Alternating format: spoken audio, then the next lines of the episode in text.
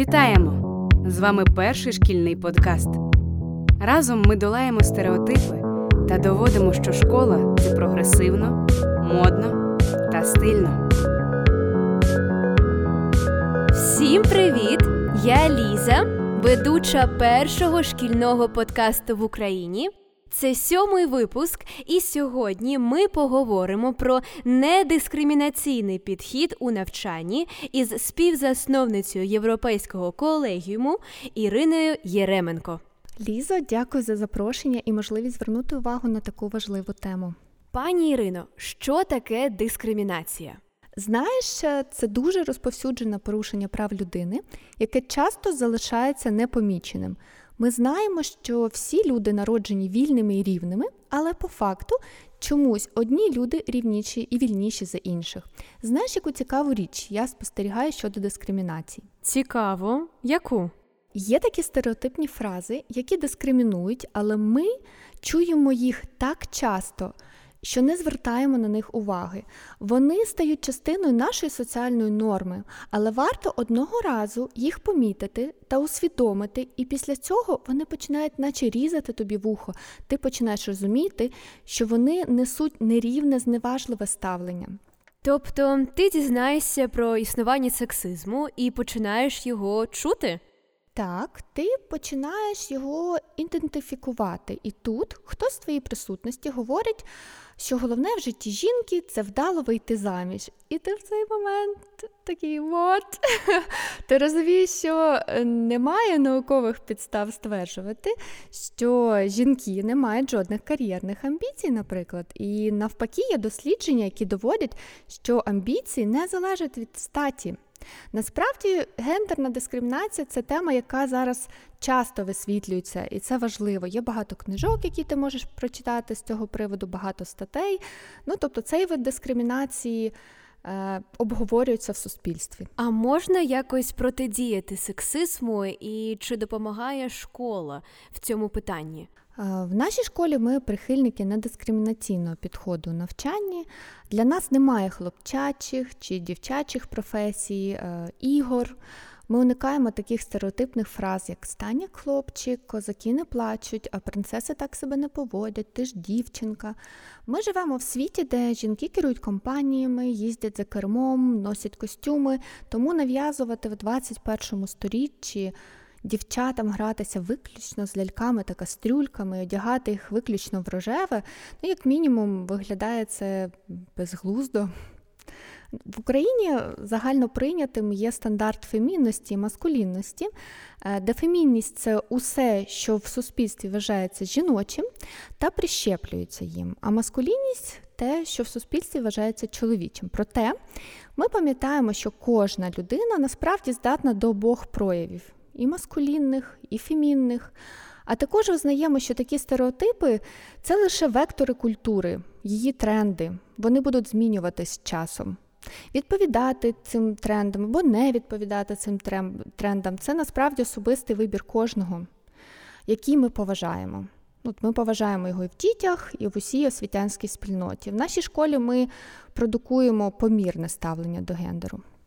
Зараз я навчаюся в ЄК, як всі знають, але перед цим я навчалася в державній школі, де мій клас був поділений на дві частини: на хлопчиків та дівчат. І на уроках трудового навчання дівчата навчалися вишивати, а хлопці різати по дереву.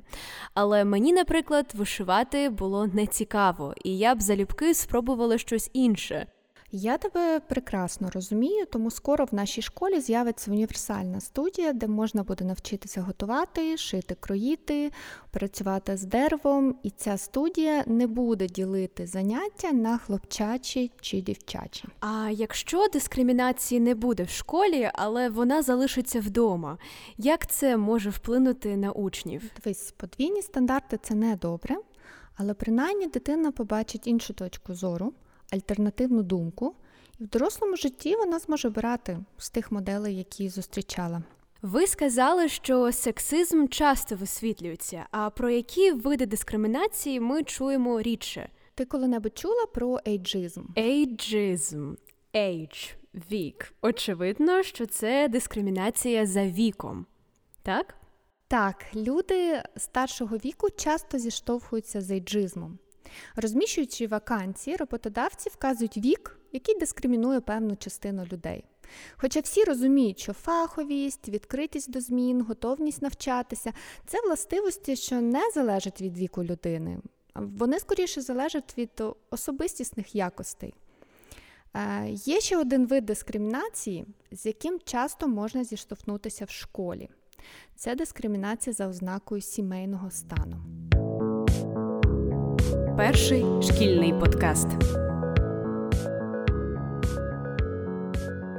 Цікаво, а як можна дискримінувати за сімейним станом? Справа в тому, що статистика говорить, що близько 40% шлюбів в Україні закінчуються розлученням. Відповідно, діти проживають з одним з батьків. А сім'я, власне, це особи, які пов'язані спільним побутом. Це не обов'язково мама, тато та дитина. Це може бути дитина, мама та бабуся або дитина та тато. Але якщо подивитися рекламу, якісь шкільні підручники, матеріали, то родина там зображається виключно в складі мама, тата, сестричка та братик.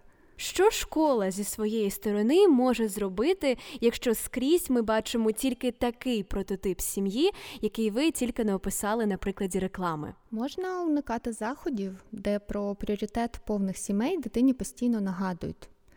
Е, демонструвати, що ми визнаємо повноцінність, важливість кожної родини, незалежно від її складу, та вкрай обережно взагалі обговорювати з дітьми родинні стосунки.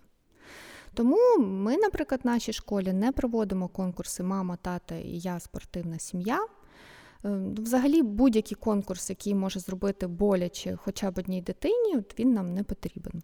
А які ще виділяють види дискримінації? Вірю, ти помічала дискримінацію за ознакою інвалідності. Ми розуміємо, що ставлення до людей з інвалідністю це завжди критерій розвитку суспільства. І тому ми розглядаємо таких людей не лише як жертв обставин, які заслуговують на жалість, на наше співчуття. Ми віримо, що всі люди рівні, а інвалідність це один з аспектів людського різноманіття. Якщо говорити про дискримінації, важливою є ще дискримінація за релігійною ознакою. Е, важливо в школі не вдавати, що всі учні і учениці є там християнами, християнками.